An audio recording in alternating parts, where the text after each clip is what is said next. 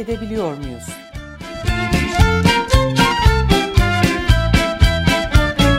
Satır satır yazıyor içinde kitapların Umut mu, korku mu?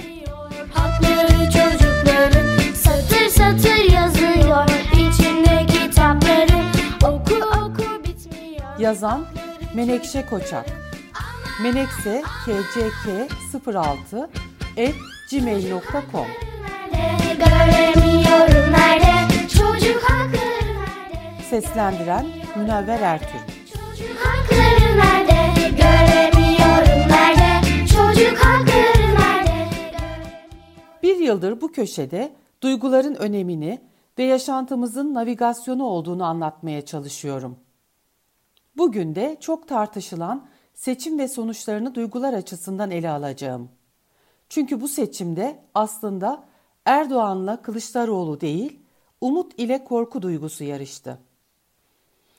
Kılıçdaroğlu kampanyasında umudu bahar imgesiyle vaat etti ve her şey çok güzel olacak mesajını hak, hukuk, adalet ilkesiyle kuracaklarını söyledi.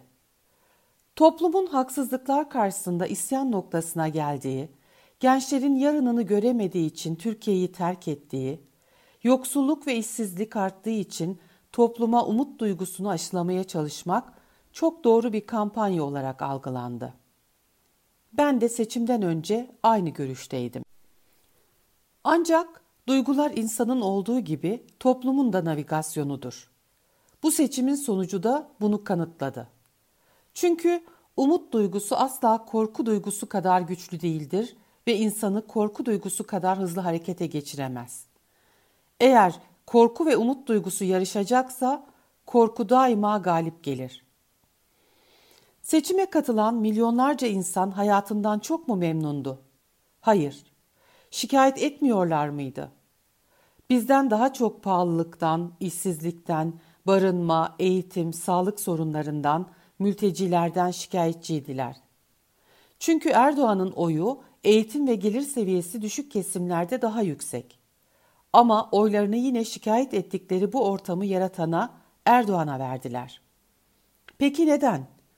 Bu sorunun cevabını akıl tutulması, celladına aşık olma gibi yorumlarla geçiştirirsek korku duygusunun gücünü göremediğimiz için hata yaparız.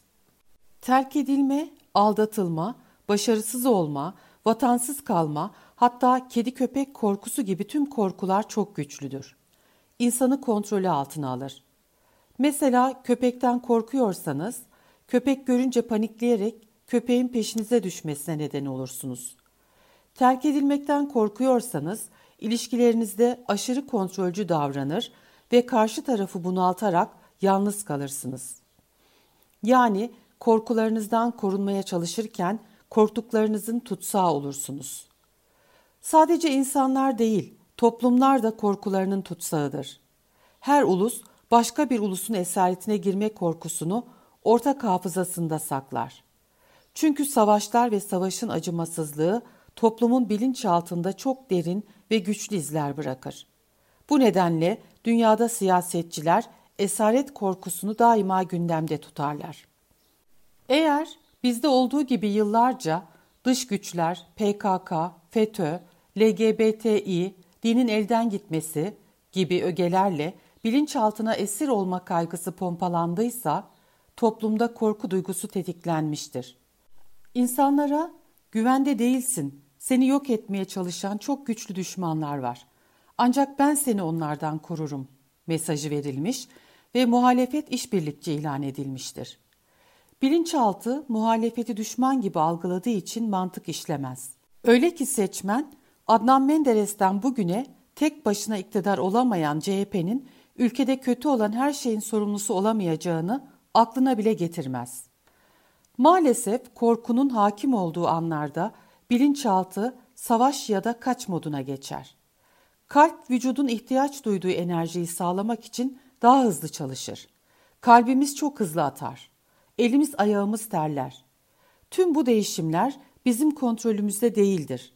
Hatta biz korktuğumuzu gizlemeye çalışırız ama bunu çoğu zaman başaramayız. Korku anında duygularımız da kontrolümüzden çıkar. Panikleriz. Seçimlerde esaret korkusunu yaşayan seçmenin bilinçaltı devreye girdiği için güvende olmak öncelik haline geldi. Umut arayışındaki seçmen ise 21 yılda gelinen noktayı gördüğü için hak, hukuk, adalet dedi. Seçimde İHA, SİHA, çıkarma gemisi, tank görsellerinin kullanılmasını şaşkınlıkla izledi. Ama korku duygusu tetiklenen seçmenin bilinçaltı bu görüntüleri güç ve güven olarak algıladı. Özgürlük, kardeşlik, refah, bilim ve teknoloji. Bunlar umuttu. İnsanlar 21 yılın sonunda yasakların, yolsuzlukların, yoksullukların kıskacında olmasını bile korku duygusunun gölgesinde unuttu. Korku umudu yok ediverdi. Nitekim depremde devlet nerede diye haykıranlar, can veren yakınlarına rağmen oylarının çoğunu Erdoğan'a verdi. Acıları derin, öfkeleri gerçekti ama korktular. Enkazı iki ayda kaldıran güç, onlara başını sokacak evi de verebilirdi.